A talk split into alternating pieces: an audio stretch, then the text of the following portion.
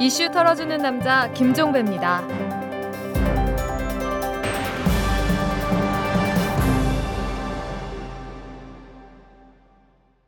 10월 16일 화요일에 보내드리는 이탈남입니다. 이 북한군 병사의 노크 귀순의 불똥이 정승조 합참 의장에게까지 튀었습니다. 정승조 의장이 지난 11일 국회에 나와서 북한군 병사가 노크 귀순한 지 8일 뒤인 10일에야 관련 사실을 알았다고 말을 했는데요. 알고 보니까 이게 거짓말이었답니다.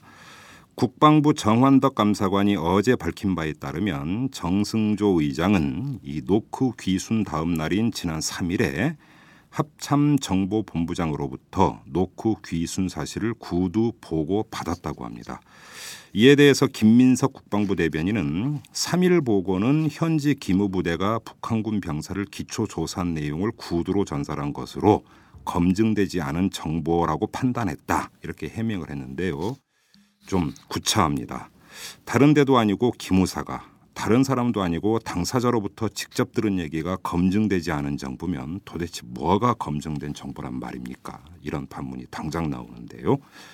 이 북한군 병사는 소초문을 놓고 했지만 정승조 합참의장은 자신의 무인 정신에 녹화할 필요가 있습니다. 그리고 경청해야 합니다. 어떤 울림이 나오는지 말이죠. 자, 털기전 뉴스로 시작합니다. 30대 재벌 계열사 5곳 가운데 한 곳꼴로 내부 거래 비율이 70%를 넘는 것으로 나타났습니다. 재벌닷컴에 따르면 총수가 있는 자산순위 30대 그룹 소속 1165개사의 지난해 계열사 간 매출 내용을 조사한 결과 내부 거래 비율이 70% 이상인 계열사는 18.1%인 211개 회사였는데요. 이는 전년도 190개 회사보다 21개사 비율로는 11.1%가 늘어난 것이라고 합니다. 재벌에겐 한계 효용 체감의 법칙이란 것도 적용이 안 되나 봅니다. 박정희 전 대통령이 1971년 대선을 전후해서 5.16 장학회, 지금의 정수장학회죠. 이 5.16 장학회 매각을 시도했던 것으로 드러났다고 합니다. 경향신문이 이 장학회 설립자인 고 김지태 씨가 당시 5.16 장학회 김현철 이사장에게 보낸 내용 증명 형식의 진정서를 입수해서 보도를 했는데요. 이걸 보면 1971년 7월 26일자 우체국 소인이 찍힌 진정서인데 그 내용이 이렇게 되어 있습니다. 5.16 장학회가 최근 경영난으로 인하여 부산일보와 부산 MBC를 비롯하여 지방국을 방매, 그러니까 물건을 내놓고 판다는 뜻인데 이 지방국을 방매한다는 소문이 사회에 떠돌게 된 것을 심히 유감으로 생각한다. 이렇게 적혀 있다고 하네요. 한마디로 정리하면 40년이 넘도록 빼지 못하고 있는 충치다. 이렇게 볼 수도 있을까요? 한국전력이 민원에 대처한다는 명목으로 주민의 정치적 성향까지 파악하라는 지침을 만들어서 논란이 일고 있습니다. 이 한국전력은 송변전 설비 개발 사업에서 생기는 민원 대처법을 담은 개발 사업 민원 응대 절차서를 올해 4월 초에 작성을 했는데 이 내용을 보면은 사업 예정지의 주민 정서 지도를 작성하라고 규정돼 있고요. 또 이 전력 시설에 대한 주민의 호감도는 물론 정치적 성향과 의식 수준까지 파악하고 여론 주도 단체의 성향도 조사하도록 하라 이렇게 되어 있다고 합니다. 언제부터 우리나라가 이렇게 뒷조사 천국이 됐는지 모르겠습니다. 지금까지 털기전 뉴스였습니다. 재벌과 모피아의 함정에서 탈출하라. 종횡무진 한국 경제. 재벌 개혁에 앞장서온 김상조 교수. 그가 한국 경제에 던지는 여덟 가지 질문. 우리가 몰랐던 한국 경제의 진실을 파헤칩니다. 더 이상 경제 권력자들의 눈속임에 속지 마세요. 종횡무진 한국 경제. 오마이뉴스가 만드는 책 오마이북. 어느 한쪽으로 과도하게 기울어진 구조에서 함께 나누는 방식으로 성장과 복지가 따로 가지 않고 함께 가는 방식으로 바꾸겠습니다. 경제 민주화는 국민 행복의 첫 걸음입니다. 국민 통합을 위해서는 무엇을 해야 되겠느냐? 경제가 좀 민주적으로 작동하는 그런 질서를 갖다 확립해야 된다는 이런 데서 경제 민주화라고 하는 것이 지금 지금 화두가 되어버린 거예요.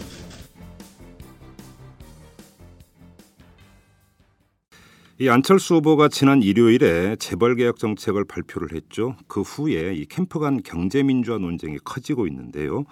저희 이털남은 각 캠프의 주요 인사와의 릴레이 인터뷰를 통해서 이 문제를 한번 집중적으로 짚어보는 시간을 갖도록 하겠습니다. 가장 먼저 오늘 모신 분을 소개해드리겠습니다. 바로 새누리당 최고위원인 이해훈 최고위원이십니다. 경제통으로 꼽히시는 그런 분이시죠. 자, 어서 오십시오. 네, 안녕하세요. 네, 많이 바쁘시죠, 요즘? 아유, 그러게 말입니다. 네네. 좀 이야기를 경제민주화 쪽으로 좀 집중을 해서 얘기를 풀어갔으면 좋겠는데 먼저 이런 질문부터 좀 드리겠습니다. 경제 민주화라고는 개념에 동의하십니까, 의원님은? 저는 동의합니다. 음. 물론 이제 그 경제 민주화라는 표현 자체가 네. 우리가 그 표현을 통해서 이루고자 하는 것을 제대로 잘 담고 있는지에 대해서는 저도 음, 네. 100% 만족하지는 않습니다. 좀 더 좋은 용어가 없을까 예. 하지만 저도 아직 더 좋은 용어를 생각을 못 해냈기 때문에 음. 그냥 경제 민주화란 이 용어를 쓰고 쓰자는 것이고 용어에 대해서는 그렇고 개념에 대해서는 저는 뭐 100% 동의합니다. 근데 왜 여쭤보는지 아마 의원님도 아실 겁니다. 이한구 원내대표하고 김종인 국민행복 추진위원장 간의 논쟁이 있지 않았습니까? 네. 그 논쟁은 그럼 어떻게 지켜보셨습니까? 어, 저는 그 중에 한 분의 말씀에 100% 동의를 못하죠. 이한구 원내대표 말씀하시는 거죠? 뭐, 예. 뭐 경제 민주화라는 게 뭐 정체 불명의 개념이다. 음. 뭐뭘 그런 거를 하려 그러냐. 네. 뭐 필요 없다. 이렇게 음. 말씀하시는 것은 동의하기 어렵죠. 예. 왜냐하면 시장 경제라는 게 약육강식이고 승자 독식 아니겠습니까? 그렇죠. 근데 시장 경제 원리가 지금까지 인류가 수세기 동안 실험해온 여러 가지 제도 중에서 그나마 가장 낫다는 것이지 예. 이게 100% 완전 무결하고 흠이 없다는 그렇죠, 것은 아니지 그렇죠. 않습니까? 예, 예, 예. 그러니까 이걸 시장 경제 원리로만 가면 음. 잘못하면 약자들은 도태되고 많은 사람이 어려워지기 때문에 네. 이 시장 실패를 일종의 보완하고 보정하자는 음, 게 음. 그건 모든 사람들의 거의 공감대라고 저는 믿고 있습니다. 네. 그래서 그 차원에서 우리 음. 헌법도 보면 음. 119조의 1항이라는 시장 경제 원리에 대한 존 중에 대한 그 조문이 있고 네. 2항에는 이 시장 경제 원리가 실패하는 경우에 대한 여러 가지 보정에 대해서 담고 있는 거잖아요. 그렇죠. 경제 민주화를 예. 위해서 규제와 조정을 할 수 있다. 할 수 있다. 돼 예. 왜냐하면 시장 경제만 그대로 그냥 100% 두면 네. 그럼 약자들은 이 땅에서 살기 어렵다는 얘기인데. 음, 음. 근데 네. 문제는 새누리당 안에서 내지 박근혜 캠프 안에서 의원님과 같은 생각을 가진 분들로 모두 채워진 것 같지가 않습니다. 이게 문제인 것 같은데. 근데요, 세계 세상에 보면 예. 어느 집단이나 예. 100% 모든 생각이 같은 사람이 잘 없더라고요. 근데 이제 문제는 네. 그것이 나중에 추진력으로 연결이 되기 때문에 문제가 되는 건데 최근에 불거진 문제 하나만 더 여쭤보겠습니다. 보도에 따르면 김종인 위원장이 안종범, 강석훈 두 의원이 국민행복 추진위원회에 있었는데 이 사람들이 경제민주에 대해서 영 그러니까 빼달라 라고 요청을 했다는 보도가 있었고 오늘 나온 보도에 따르면 이 두 의원이 국민행복 추진위원회에서 비서실로 자리를 옮겼다 이런 보도가 지금 나왔습니다. 그러니까 이 경제민주에 대한 이견 내지 반대 의견을 갖고 있는 사람이 이한구 원내대표 한 명은 아니다. 이렇게도 추론이 가능한 거 아닙니까? 일종의 이한구 kid죠. kid입니까?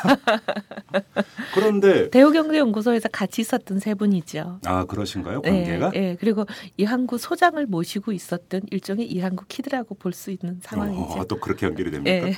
근데 안종범 의원 같은 경우는 이제 교수 시절부터 박근혜 그 후보의 어떤 정책 브레인으로 계속 옆에 지근거리에서 계속 계셨던 분 아닙니까? 그렇습니다. 그, 렇게 본다면 지금은 비록 그 비서실로 빠졌다 하더라도 대선이 끝나면 예를 들어서 뭐 그런 분들의 역할이 더 박근혜 후보의 지근거래에서 역할이 더 커질 수도 있는 거 아닙니까? 그래서 많은 사람이 걱정하고 있는 것 같습니다. 부인을 안 하시는군요. 알겠습니다. 자, 그럼 이제 경제민주화 내용으로 들어갔으면 좋겠는데 이 새누리당에서도 박근혜 후보도 경제민주화를 이야기하는데 도대체 그러면 박근혜표 경제민주화가 뭐냐? 너무 모호하다 이렇게 지적하는 분들이 많습니다. 사실 구체적으로 나온 게 별로 없어요. 아, 꼭 그렇지는 않습니다. 예. 그 부분에 대해서는 아마 이제 보도가 좀 덜된 음. 측면이 있는 것 같은데요. 예. 지난 연말에 거의 예. 일 1년 전이죠. 예. 한나라당 시절일 때 새누리당으로 바꾸면서 예. 정책도 바꾸고 사람도 바꾸고 예. 그다음에 이름도 바꾸고 예. 근데 그 정책도 바꾸고의 부분에서 가장 대표적인 것이 경제 민주화였습니다. 네. 저희 정강 정책을 바꿨죠. 그렇죠. 예. 그 당의 정강 정책이 거의 수십 년 동안 변하지 않고 왔었는데 처음으로 바꾼 겁니다. 네. 그러면서 이제 그 공약 총선이 바로 있었습니다. 음. 그래서 그 총선 국면에서 박근혜 후보가 우리가 얘기하는 경제 민주화라는 것은 이런 것이다라고 많은 말씀을 드렸고 네.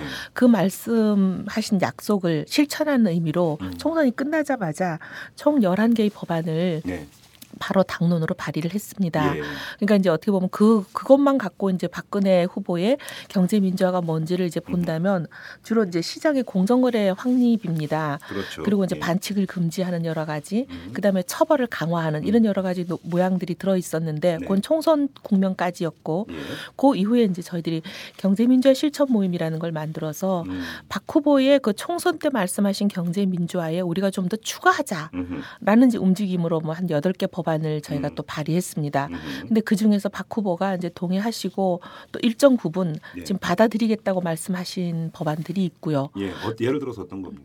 현재로서는 이제 저희 뭐 우리 후보가 뭐 법률 이름을 딱 말을 하지는 않았지만 말씀하신 취지를 볼때 이제 그 재벌들이 법을 어겨도 처벌을 안 받으면 문제 아니냐라고 하는 걸로 봐서 1호 법안이 거기에 해당이 되는 것 같습니다. 특경가법 강화라든지 네, 네, 걸 네, 네. 그리고 일감 몰아주기에 대해서도 음. 어제 신문에 보니까 굉장히 그건 규제를 강하게 해야 된다라고 음. 말씀하신 걸로 봐서 음. 또 2호 법안이 거기에 해당되는 것 같고요. 음, 음. 그다음에 이제 순환 출자에 대해서는 이제 신규는 하지 말자는 건 이미 박 후보가 공개적으로 얘기한 적이 있었는데 네. 기존에 대해서 어떻게 할 건지를 아직 입장 표명하지 않았다. 이제 이런 얘기들이 있는 상황인데 네. 지금 이제 후보 주변에 과거에 기존 순환 출제를 규제하는 거에 대해서 반대하시던 인사들이 음. 최근에 이제 뭐 언론에 공개적으로 그 기존 순환 출자에 대해서 규제를 해야 된다고 입장이 좀 바뀌시는 여러 가지가 있어서 어허 그렇습니까? 네 음. 후보도 좀 바뀌지 않겠는가 많은 음. 사람들이 기대하고 있습니다. 음, 그러면 이제 그 순환 출자 금지가 이제 신규로 한정돼 있는 게 기존까지 확대가 될 수가 확대가 있다. 될 가능성이 있어 보입니다. 그래요. 네. 그러면 지금 일반적으로 이제 그 언론의 분류법에 따르면 박근혜 표 경제민주화는 주로 재벌의 이 소유 구조는 거의 건드리지를 않은 상태에서 재벌이 시장에서 부리는 횡포를 규제하는 쪽으로 초점이 맞춰져 있는 반면에 문재인 후보나 안철수 후보는 상대적으로 재벌의 소유 구조 문제까지 그러니까 직접적으로 건드리고 있다. 이렇게 대별점이 있다고 이제 분석을 하고 있는데 이 분석에는 그럼 동의를 하십니까? 일부 동의하고 일부 동의하지 않습니다. 문재인 후보의 그 방안은 네. 소유 구조까지 상당히 건드린다. 음. 그러니까 개혁한다. 이런 네. 방안이라고 저는 생각하는데 네. 안철수 후보의 경우에는 솔직히 말은 뭐 계열 분리 명정제라는 굉장히 강한 단어를 썼지만 예. 일정 기간 유예 기간을 주고 한다라고 하는 것은 음, 이거는 거의 이루어지기 어렵 다는 생각이거든요. 정치적 수사에 불과하다는 말씀이시- 네. 왜냐하면 과거에도 보면은 재벌이 늘 이런 모든 개혁적인 방안들을 저지하는 가장 효과적인 수단으로 들고 나오는 것은 지연 작전이에요. 네네네. 그래서 항상 뭐 하자라고 음흠. 이제 사회적인 분위기가 가면 마치 음. 하는 것처럼 법도 개정합니다. 네. 하지만 법에는 보면 꼭 붙이기 시행일을 예. 뭐 5년 후로 둔다든지 음흠. 5년 후면은 이제 재벌 생각에는 정권이- 정권을 정- 바꿔서 정권이 정권을 바꿔서 어, 이 다음이죠. 법을 바꿔야 되겠다. 예. 라는 그런 작전을 많이 써왔고 사실 그 작전이 대부분 먹혀왔습니다. 음, 예를 들면은 우리가 이제 많이 논란이 되고 있는 출자총액 제한 제도라는 게 제도는 실행이 된 걸로 공식적인 기록에는 남아 있죠. 근데 실질적으로 그 제도가 한 번도 시행된 적이 없다고 학자들은 얘기를 합니다. 아, 적용이 된 적이 한 번도 없습니까? 왜냐하면 시행은 됐는데 예. 항상 단서 조항, 예외 조항, 유해 조항으로 다 어, 빠져나가고 예, 예, 예. 실질적으로 시행이 되지를 않았다라고 음. 학자들은 얘기를 하거든요. 그래서 이런 어떻게 보면은 껍데기는 마치 된 걸로 만들어 놓고 실질적으로는 아무것도 되지 못하게 하는 방안이 안철수 후보가 얘기하는 방안이다. 저는 그렇게 봅니다. 어 그래요? 네. 그렇게 평가를 하십니까? 네. 어 그러면 예를 들어서 대통령 직속으로 재벌개혁위원회를 두겠다라고 또 얘기를 했습니다. 그건 어떻게 평가하십니까? 대통령이 이제 그건 이제 안철수 후보가 대통령이 되실 때 적용이 되는 얘기죠. 물론이죠. 예, 예. 근데 안철수 후보는 재벌에 죄를 지은 재벌을 위해서 구명 운동을 하시는 경력이 있지 않나요? 예, 예. 근데 그런 분이 재벌개혁위원회를 자기 직속으로 두겠다는데 그 진정성을 음, 어디 까지 믿어야 될지 잘 음. 모르겠습니다. 그래요. 또 재벌 개혁위원회라는 것을 본인 직속으로 두고 재진 재벌들을 또 뒤로 다 봐주면은 어떻게 되겠습니까? 그런데 그 안철수 후보 같은 경우도 이 특경가법 강화를 해서 배임이나 횡령 같은 경우는 처벌을 엄히하겠다고 이미 또 약속을 하지 않았습니까? 그건 다행이죠. 네. 근데 이제 꼭 그렇게 법적으로 갈 수 없는 여러 가지 문제들이 있습니다. 왜냐하면 음, 음. 우리 재벌 문제는 예. 제 공정거래위원회가 기소 독점권을 가지고 있습니다. 그렇죠. 근데 지금 많은 경우에 기소하지 않죠. 예. 공정거래위원회는. 예, 예, 예.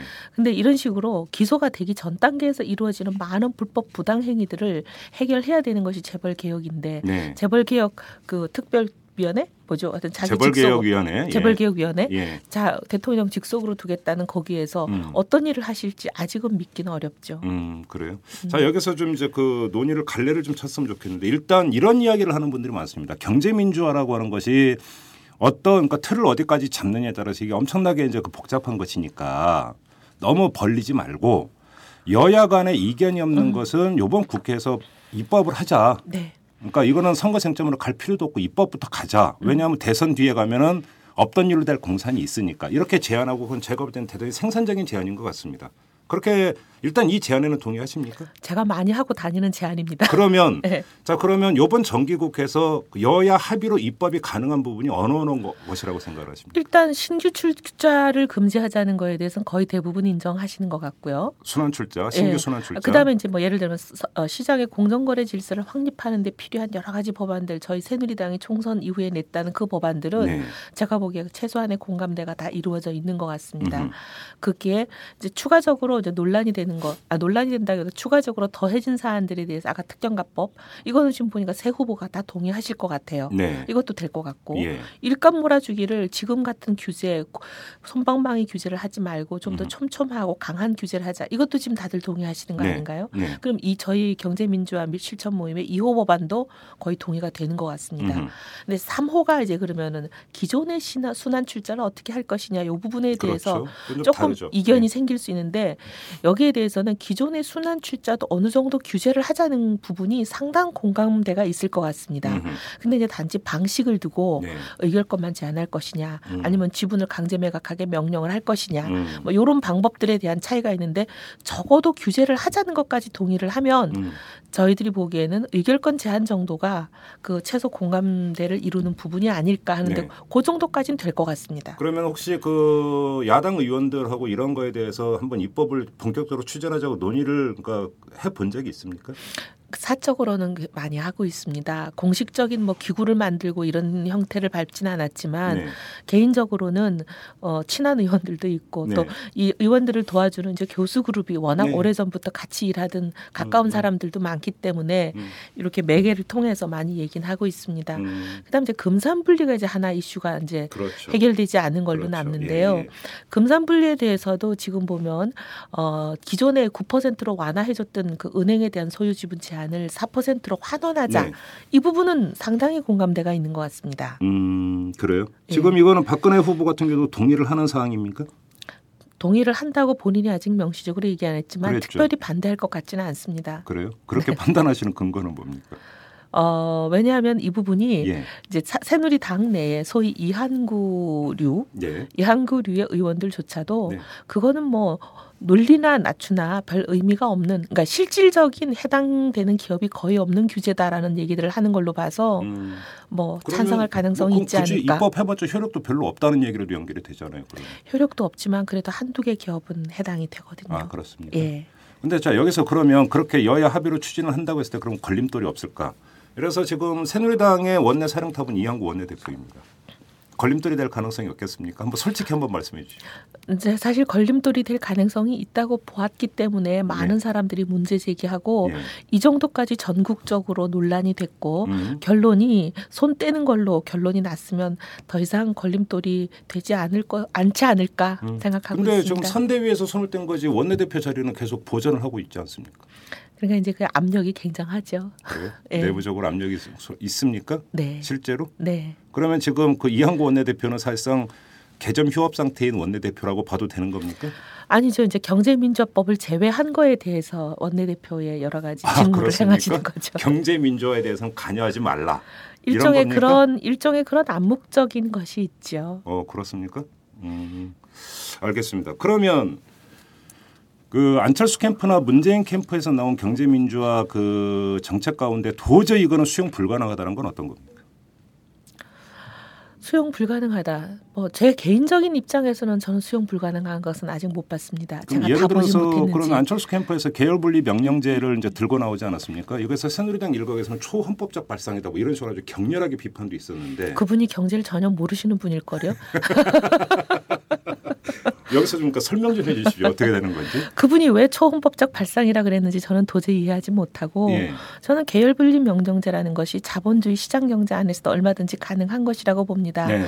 그리고 우리 헌법 안에서도 보면 그 119조 2항이 바로 이런 여러 가지 수단을 취할 경우 음. 취해야 되는 상황이 발생할 경우 음. 그 법적 근거를 남겨둔 것이라고 보기 때문에 네. 저는 초헌법적인 발상이라는 데는 동의하지 않고요. 예. 다만 이런 수단이 음. 과연 현재 우리 나라 경제에 어느 음. 정도 마이너스와 플러스 효과를 종합해 볼때 네. 마이너스가 더 큰가 플러스가 더 큰가 예. 그러니까 과연 더 효과적인 수단인가 저는 그것만 따지 효용성. 예, 필요가 있다는 생각이기 음. 때문에 음. 오히려 지금 그런 저기 조치보다는 저희들이 경실모에서 제안한 의결권 제안이 음. 훨씬 원하는 효과는 더 많이 거두면서 어. 거두면서 실질적으로 어떻게 보면 여러 가지 혼란이라든지 우리가 원치 않는 부작용을 예. 최소화하는 방안이라고 저희가 보고 있습니다. 예. 아, 그래요. 법리상의 문제는 전혀 없다 이런 말씀이시네요. 저는 왜 그분이 초헌법적이라고 그랬는지 자체를 이해하지 못합니다. 그러면 관련해서 하나만 더 여쭤보겠습니다. 지금 공동 선대위원장이 된 김성주 이 성주그룹 회장이 어제 경제민주화를 강조하는 것은 역사에 역행하는 것이라고 했습니다. 이 발언 어떻게 받아들이십니까? 재벌의 재벌들이 알아서 하게 놔둬야 되는 것 아니냐?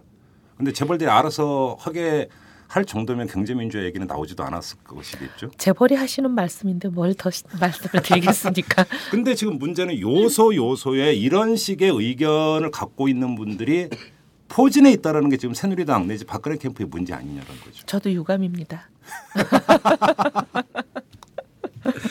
이런 결국은 이것이 그래서 근데 약- 하나 다행인 것은 그 선대위원장으로 임명받으신 김성주 회장은 경제민주화의 정책 그 생성과 추진 과정에 손을 내지 못한다는 것이 음, 그나마 다행입니다. 음, 그래서 야권에서는 그 공격 포인트를 이렇게 잡고 있습니다. 바로 이런 점 때문에 박근혜 후보가 경제민주화 담론이 결국은 이번 대선을 지배할 거라고 보- 내다보고 거기에 한 발 걸치기는 했는데 정말 진정성이 있느냐. 만약에 대선 끝난 다음에 다시 또 태도가 돌변되는 거 아니냐. 이렇게 지금 그 공세를 하고 있습니다. 박근혜 후보를 제가 한 10년 가까이 봐왔네요. 가까이서. 네. 예. 그 후보는 이제 본인이 입으로 뱉은 공개적인 말을 네. 그걸 어 돌이키는 거, 번복하는 것을 음. 거의 자기 생명처럼 굉장히 중요한 일로 여깁니다. 예. 그래서 여태까지 박근혜 후배가 공개적으로 약속을 한 것이나 음흠. 그다음에 천명을 한 부분들이 되돌아가는 일은 저는 없을 것이다. 이건 제가 자신 있게 단언을 하고 예. 단지 진정성이 있느냐 없느냐 하는 부분에 대해서는 음. 그건 저도 뭐 남의 마음을 100%알 수 있는 사람은 아니기 때문에 열어볼 100% 수는 단언은 못. 하죠. 예. 근데 하지만 이제 그 그런 박근혜 후보의 특성, 음. 본인이 공개적으로 이제 뱉은 말에 대해서 무한 책임 의식을 느끼고 예. 꼭 그걸 이루려고 하는 그 성격을 예. 보면 음. 저희들이 이제 당 내에서 경제 민주화를 이루고 싶어하는 많은 사람들이 네. 계속 후보를 음. 어떻게 보면 리딩해 간다는 표현을 쓸 수 있을지 모르겠습니다. 예. 그렇게 하려고 노력하고 음. 있습니다. 근데 지금 이혜원 최고위원의 말씀만 들어보면 사실은 경제 민주화가 후보 간 쟁점이 될 여지는 거의 없어 보입니다. 저도 그런 것 같아요. 예? 저도 그런 지금 것 같아요. 하나하나 따져보니까 사실은 뭐 순환 출자 금지에서 문제가 되는 게 신규냐 기존이냐까지 이제 근데 기존까지도 갈 수 있다고 말씀을 하시고 기존도 이제 뭐 방식의 차이 어떻게 보면 그렇죠. 좀덜큰 음. 차이가 몇개 있는 거죠. 그렇죠. 계열 분리 명제인데도 법리상 문제 없다고 지금 말씀을 하시고 그다음에 재벌 총수가 예를 들어서 무슨 뭐 배임이나 횡령을 했을 때 강력히 처벌할 수 있도록 특정 경제범죄 가중처벌법 너무 음. 깁니다. 아무튼 특경가법이라고 줄여서 얘기하는데 그것을 대폭 강화해야 된다는데도 동의를 하시고 음. 재벌 지배구조 문제를 개선하고 지주회사를 강화하고 이런 거에도 동의를 하십니까? 어, 저는 그런 부분들이 일정 부분 필요하다고 봅니다. 근데 이제 저희 경실모가 굉장히 그동안 40몇 번의 이제 회의와 공청회를 통해서 저희가 내놓은 방안은 예. 그 학자들이 제안하고 시장에 나와 있는 여러 가지 방안들을 다 검토해보고 음. 저희는 이제 그 어떤 정책을 제안하게 되면 정책의 효과와 비용을 늘 같이 비교 형량하지 않겠습니까? 그래서 종합 점수로 봤을 때 그나마 가장 효과는 극대화하면서 비용은 최소화하는 걸로 저희가 이제 골랐다고 말씀을 드릴 수 있기 때문에 저희가 하는 안 많이 옳다는 건 아니고 음. 저희가 하는 안이 다른 캠프에서 제안하는 안보다는 비교적 그런 기준에 합당하다 이렇게 보고 있습니다. 근데 지금 이혜원 최고위원께서는 경제개혁 실천 모임을 기준으로 해서 계속 말씀을 하시는데 그 의원들의 공부 모임이고 중요하게 실제로 힘을 갖고 있는 것은 캠프고 캠프 안에 국민행복추진위원회 아니겠습니까? 결국은 그러면 그 경제개혁 실천 모임에서 그 갖고 있는 문제 의식과 정책 대안이라고 하는 게 국민행복추진위원회에서 그대로 받을 것이냐 이거는 좀 더 지켜봐야 되는 문제고 여기서 또 하나의 문제가 있습니다. 국민행복추진위원회 구성을 보면은 김광도 교수를 비롯해서 이른바 서강학파로 불리시는 분들이 다수 포진이 되어 있습니다. 그런데 서강학파라고 하는 게 사실은 이제 남도구 전적 그 부총리를 그러니까 언뜻 연상이 되면서 이른바 관치 경제를 주도했던 그런 어떤 학파 아닙니까? 근데 그분들이 경제 민주화를 성안한다는 게 사실은 선뜻 그림이 그려지지는 않습니다. 서강학파가 역사의 교과서에 남아있지 지금 활동하는 분들은 아니죠. 그렇습니까? 네, 그리고 서강학파는 이제 예. 과거에 그런 학파가 있었고요. 네. 그리고 서강대를 나왔고 서강대에서 근무한다고 모두 서강학파라고 보기는 어렵고. 물론 물론 그렇죠. 예, 그다음에 김강두 교수 같은 경우에는 이제 그 서강학파의 활동 인물은 아니셨죠. 음, 그리고 김강두 교수가 최근에 이제 라디오 인터뷰인가 어디에 나가서 네. 그 기존의 순환 출제도 규제해야 된다고 말씀하시는 걸로 들었습니다. 음, 그래요? 네. 그러면 국민행복추진위원회 같은 경우도 지금 경제개혁 실천 모임의 어떤 그런 문제의식과 크게 다를 바는 없다 이런 말씀이십니까? 조금 차이는 있는데 많이 근접해오고 있습니다. 차이는 어떤 처음에는 겁니까?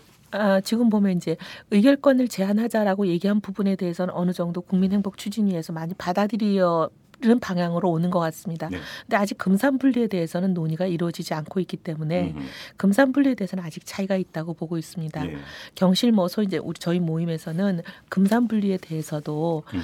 이제 금융과 산업 계열을 완전히 칸막이를 쳐서 운영할 수 있도록 네. 재벌들이 자율적인 결정에 의해서 할 수 있도록 예. 중간 지주 회사를 설립하는 방안을 허용해 주겠다. 음, 그래서 원하는 사람 다 글로 가라. 음, 그러면 이제 금산분리가 완벽하게 실현되는 것이니까. 네. 근데 이제 만약에 재벌이 자율적 결정에 의해서 가지 않고 버틴다. 음, 그럼 버티는 기업에 대해서는 불이익을 줘야 되지 않겠습니까? 그렇겠죠. 그래서 이제 두 가지 불이익을 저희가 제시했습니다. 하나는 금융계열사가 가지고 있는 비금융계열사에 대한 지분에 대해서는 투자 목적 아닌 목적으로 갖고 있는 투자 목적이 아닌 지분에 대해서는 의결권을 제한한다. 음, 통상 이제 투자 목적이냐 아니냐를 뭐 알기는 어렵지만 그렇죠. 세계적으로 쓰는 룰이라는 게 5%가 넘는 거에 대해서는 투자 목적이 아니라고 보지 않습니까? 예. 그래서 이제 5%가 넘는 지분에 대해서는 의결권을 없애버린다. 음, 라는 방안이고 음, 그다음에 이제 은행의 금융계열의 금융회사의 이제 여러 가지 재무 건전성 지표를 음. 산정을 할때 네. 그 자기 그룹 안에 있는 비금융 계열사에 대한 지분 이거는 금융 계열사가 문제가 생겼을 때 바로 빼다 쓸 수 있는 어떻게 보면 적격 자본이라고 보기 어렵다는 거죠. 네. 그래서 재무 건전성 지표에서는 예. 상당히 불이익을 받도록 차감해 버리겠다. 예. 라는 이제 두 가지 불이익을 음. 저희는 제시하고 있는 상황입니다. 음, 근데 음. 요 소위 불이익을 주는 요 부분 음. 두 가지에 대해서 아직 국민행복 추진위가 뭐 동의한다거나 음. 이런 의사 표현은 없습니다. 그래요. 알겠습니다. 그러면 지금 뭐 대동소이하다라는 말로 정리를 하면 될 것 같은데. 네, 많은 부분이 같죠. 예, 대동소이하다고 한다면 소이는 얼마든지 협의를 통해서 조정할 수 있는 그런 문제가 아니냐. 이제 물론 다른 캠프 이야기도 이제 물론 들어는 봐야 되겠습니다만은 그런데 이제 그 여기서 이제 또 하나의 그러니까 제기되는 문제는 이렇게 한번 가정을 해보죠. 박근혜 후보가 집권을 했다. 대통령에 당선이 됐다. 그래서 그 후보 시절에 내놓았던 경제민주화 공약들을 실천하려고 하는데 누구를 통해서 실천하려고 하느냐에 따라서 집행력은 현격히 달라질 수가 있습니다. 그렇죠? 자 그러면 벌써부터 이런 이야기가 나온 게좀 그러니까 제가 볼 때는 섣부르기는 해 보입니다만은 여의도 일각에서는 김종인 위원장 같은 경우는 결국은 팽당하지 않겠느냐 뭐 이런 이야기가 나오고 있거든요. 어떻게 전망하십니까? 내지 또 모피아 집단이 결국은 어차피 그 집행에서 결국은 또 총괄을 하게 될 텐데 여기서 또 변형 왜곡될 가능성은 얼마든지 있는 것 아니냐 이런 이야기를 합니다. 첫째 이제 김종인 위원장이 팽당하지 않겠느냐 그런 우려를 하시는 분들은 네. 그 김종인 위원장이 팽당하지 않기를 바라는 마음으로 보고 예 예. 예. 고- 뭐 하여튼 감사하고요.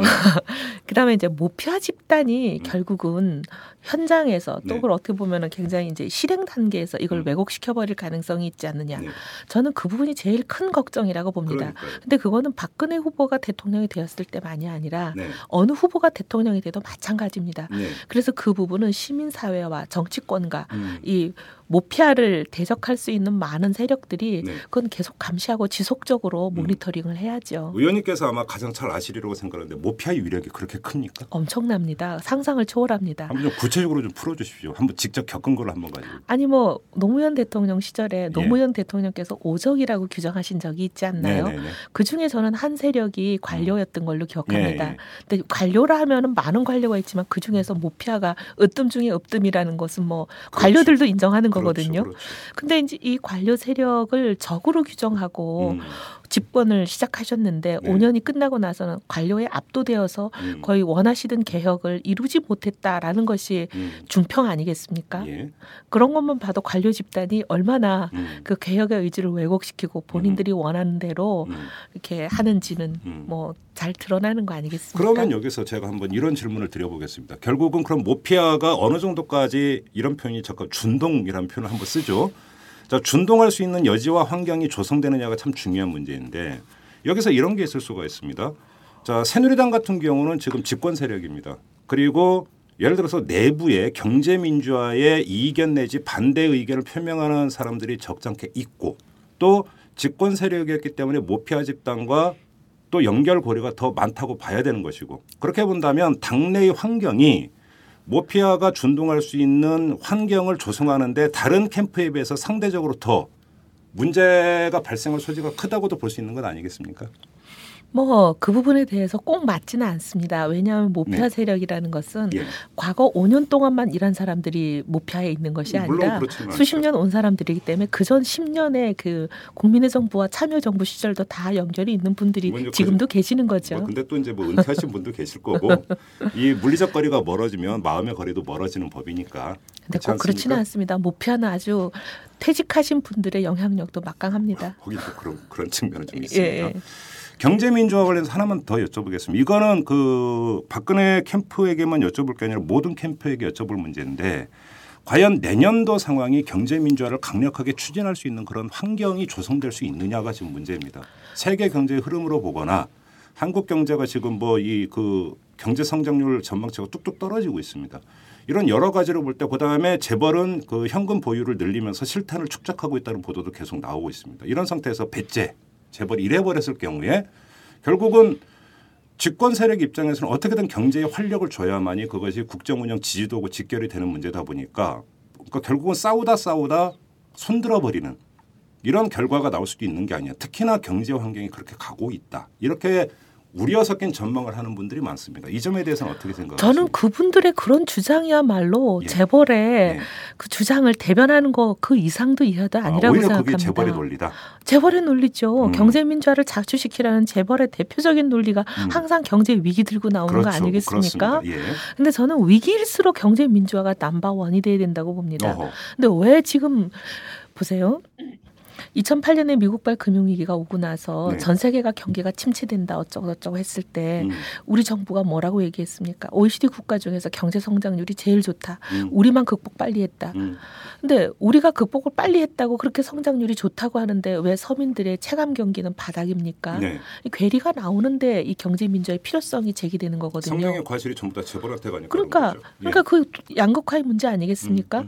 음, 경제 성장의 과실을 독식하는 이 구조를 깨지 않으면 음, 아무리 지표가 좋은 성장을 해본들 뭐 하겠습니까? 수출이 세계 1위를 달린들 뭐 하겠습니까? 그렇죠. 결국 서민들은 그 성장의 햇볕을 겹불을 전혀 쬐지를 못하는데 네. 그러니까 그 겹불을 쬐게 해주자는 게 진정한 성장 아니겠습니까? 음, 음. 그 성장을 하려면은 이 재벌이 가로막고 있는 독식 구조 네. 이것을 깨지 않고 어떻게 가능하겠습니까? 예.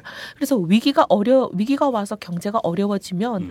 사실 재벌이 받는 타격하고요 서민들이 받는 타격하고는 비교가 안 됩니다.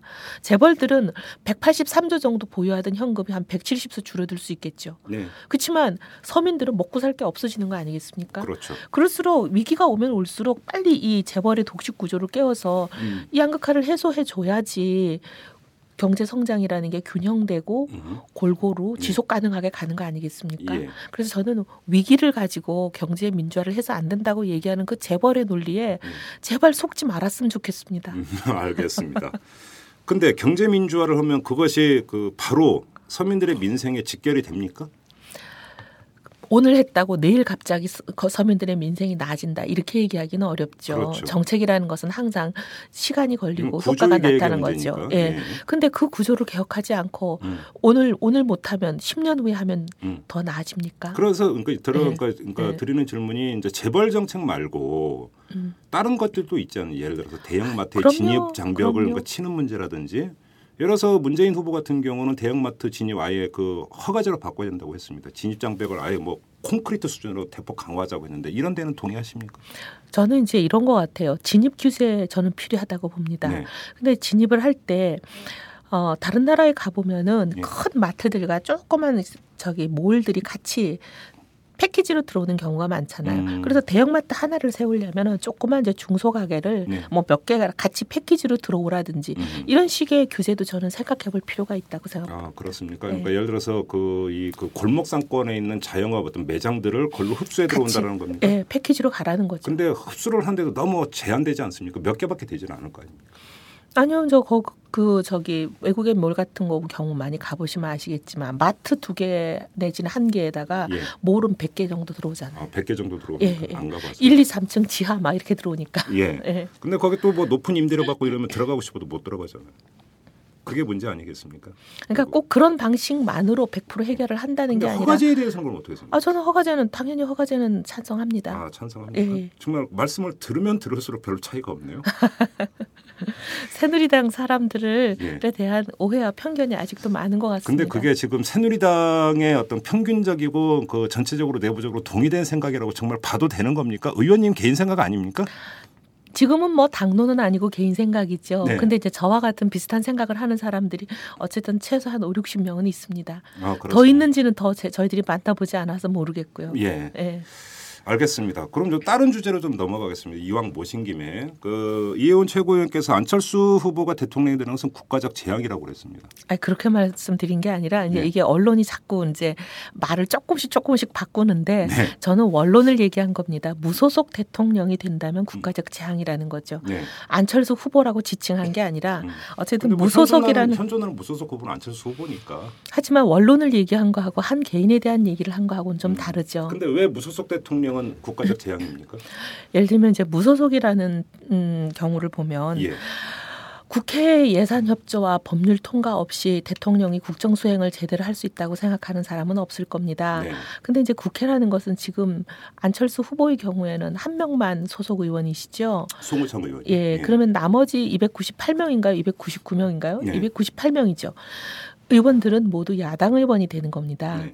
야당이라는 것은 영어 표현 그대로 오포지션 아닙니까? 오포지션 파티? 네. 그러니까 오포지션이라는 게 반대한다는 뜻이고 사실 야당은 어떻게 보면 정치적인 그 역할이 음. 국정 운영에서 문제점을 지적하고 계속 비판하고 견제하는 역할입니다. 음, 음, 그런 이제 구- 국회 전체가 사실 비판하고 견제하고 반대한다고 음, 봐도 무방한 그런 상황이 되는 거죠. 음. 근데 그런 국회의 협조와 동의 없이 예산이 통과가 쉽겠으며 법안이 통과가 되겠으며 결국은 어떻게 보면 국정 운영 시스템이라는 게 마비될 가능성이 많다는 거죠. 그 얘기를 한 겁니다. 근데 이제 그 안철수 후보는 새 정치를 계속 주창하는데 그 헌 정치, 그러니까 그 맞은편에 있는 헌 정치가 바, 헌 정치 중에 한 요소가 바로 그것 아닌가라는 얘기도 나올 수가 있습니다. 뭐냐면 항상 정파의 논리에 따라서 정책에 대해서 찬반을 정하고 해 들어가는 정치도 헌 정치다. 그러니까 대통령이 소속되면 여당이면 대통령이 편해가는 정책에 무조건 지지를 해야 되고 야당이면 무조건 반대를 해야 되는 것도 헌정치 아니냐 이런 논리가 성립이 될 수도 있습니다. 이 점에 대해서는 어떻게 생각하십니까? 현실과 이상을 구분 못 하시는 것 같아요. 그래요? 예. 음. 근데 이제 만약에 헌 정치라고 생각하고 새 정치를 펼치고 싶으신데 음. 문제는 현실은 아직 여기에 머물러 있다면 음. 성공이 어려운 거죠.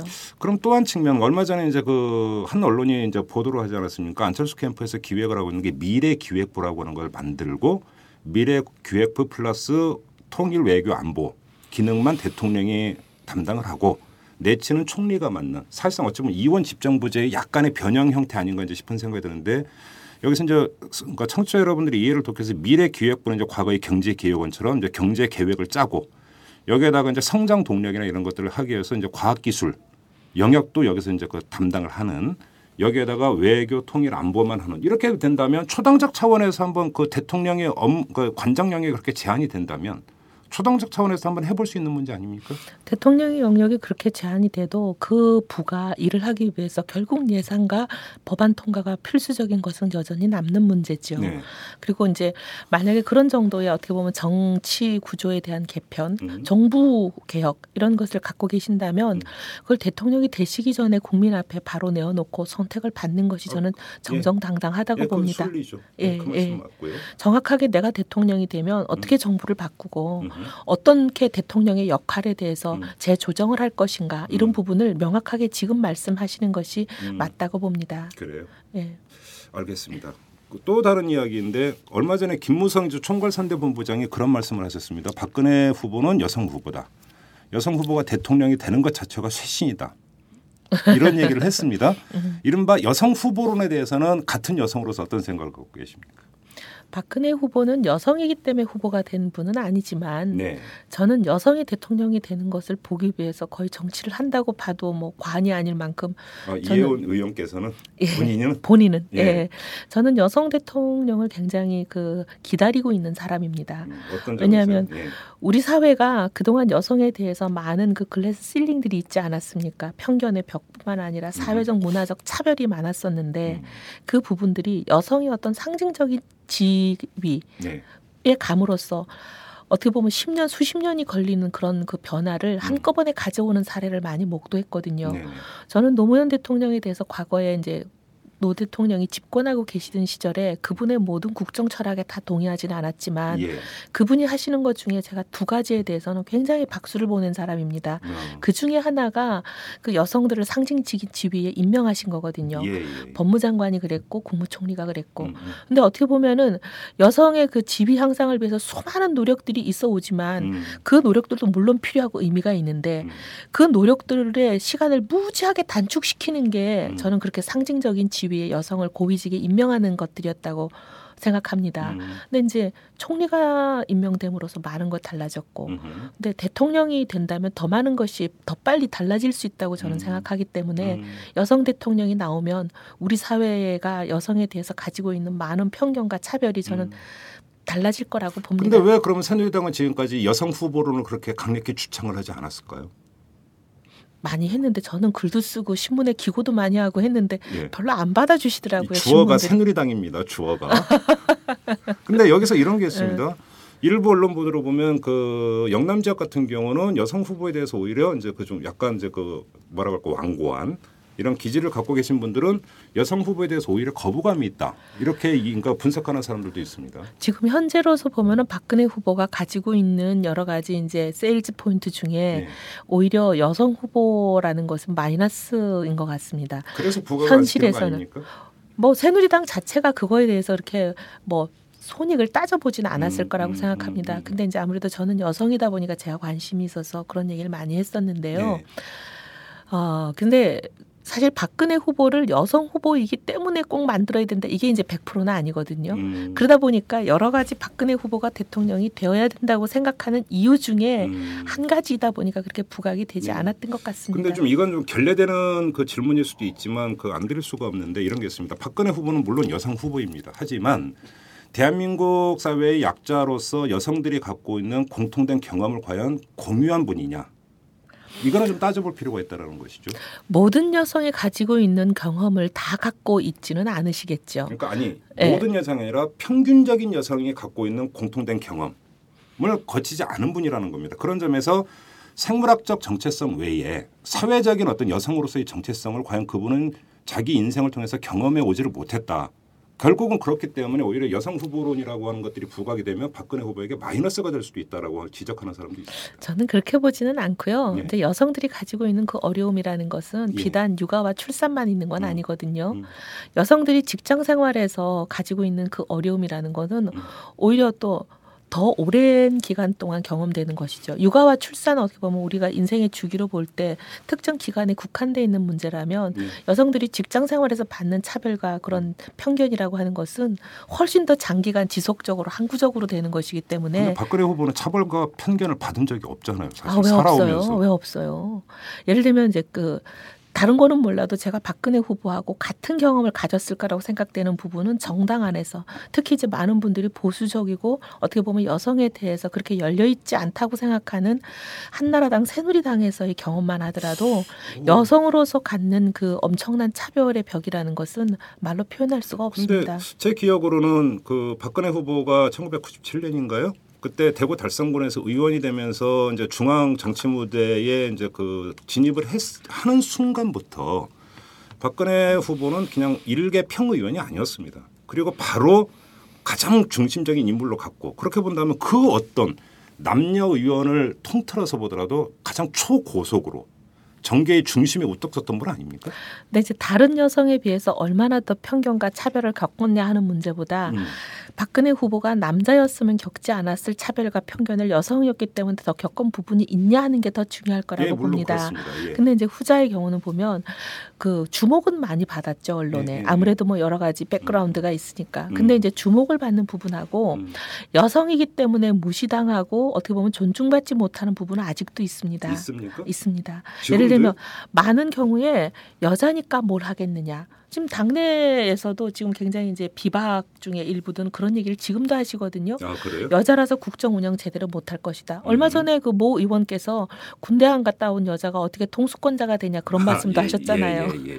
그러니까 그런 음. 여자기 때문에 못할 것이다. 여자기 때문에 안 된다는 그 편견과 반대의 목소리는 음. 과거는 무지하게 강하게 있었고요. 심지어 당의 공식 후보가 된 지금도 있는 상황인데 음, 그거는 뭐 상상에 맡기겠습니다. 알겠습니다. 예.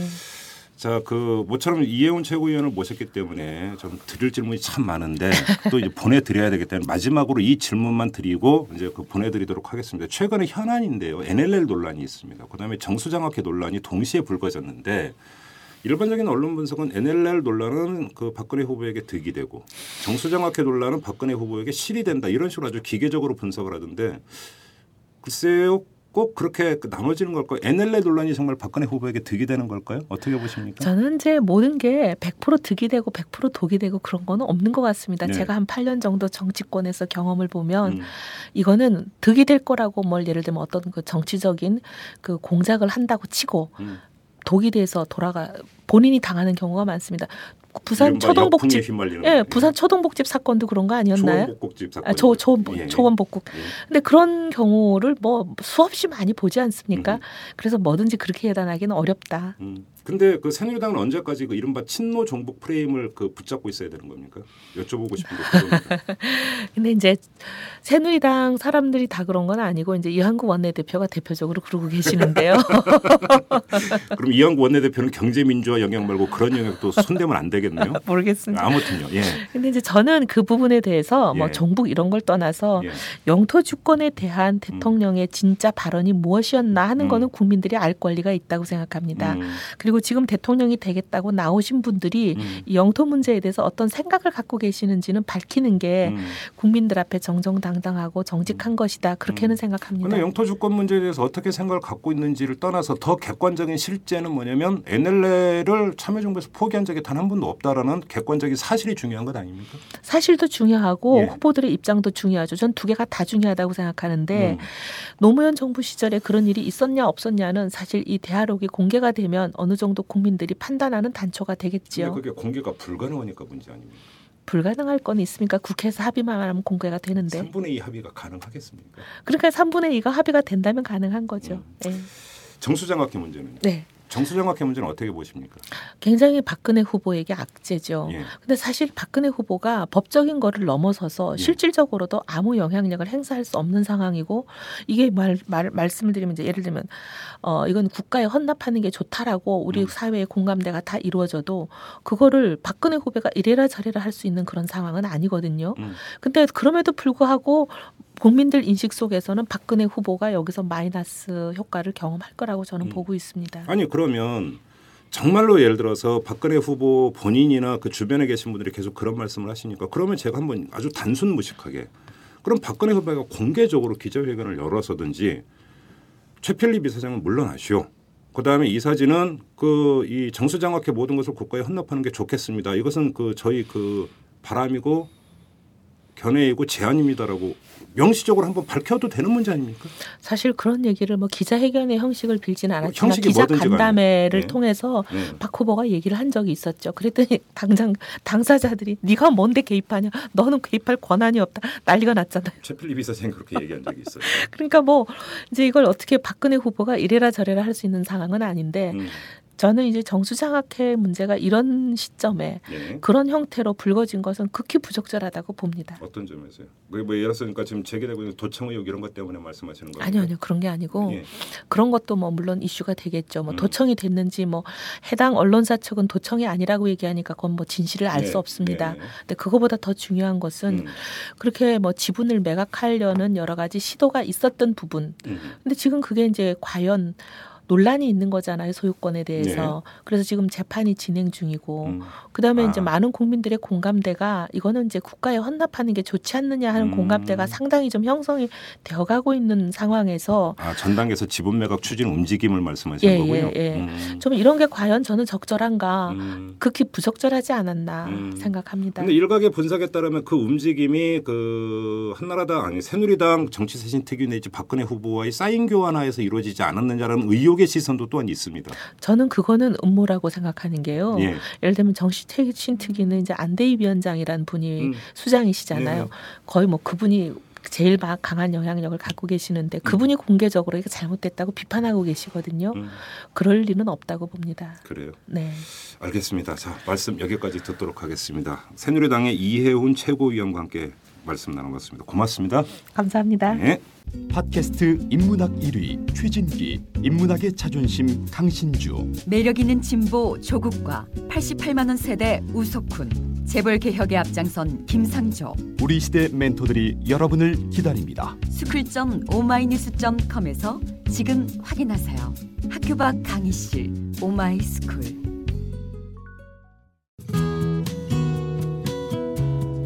오마이뉴스 대표 오연호입니다. 이슈 털어주는 남자 이털남 마음에 드시나요? 응원하는 방법이 여기 있습니다. 이털남을 만들고 있는 오마이뉴스의 10만인 클럽 회원이 되어 주십시오. 한 달에 만 원으로 참 언론을 키워가는 기쁨을 누리실 겁니다.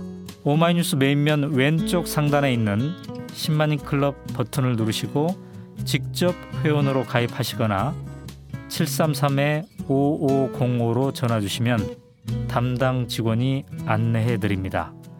여러분께서 이털남과 오마이뉴스의 배우가 되어 주십시오.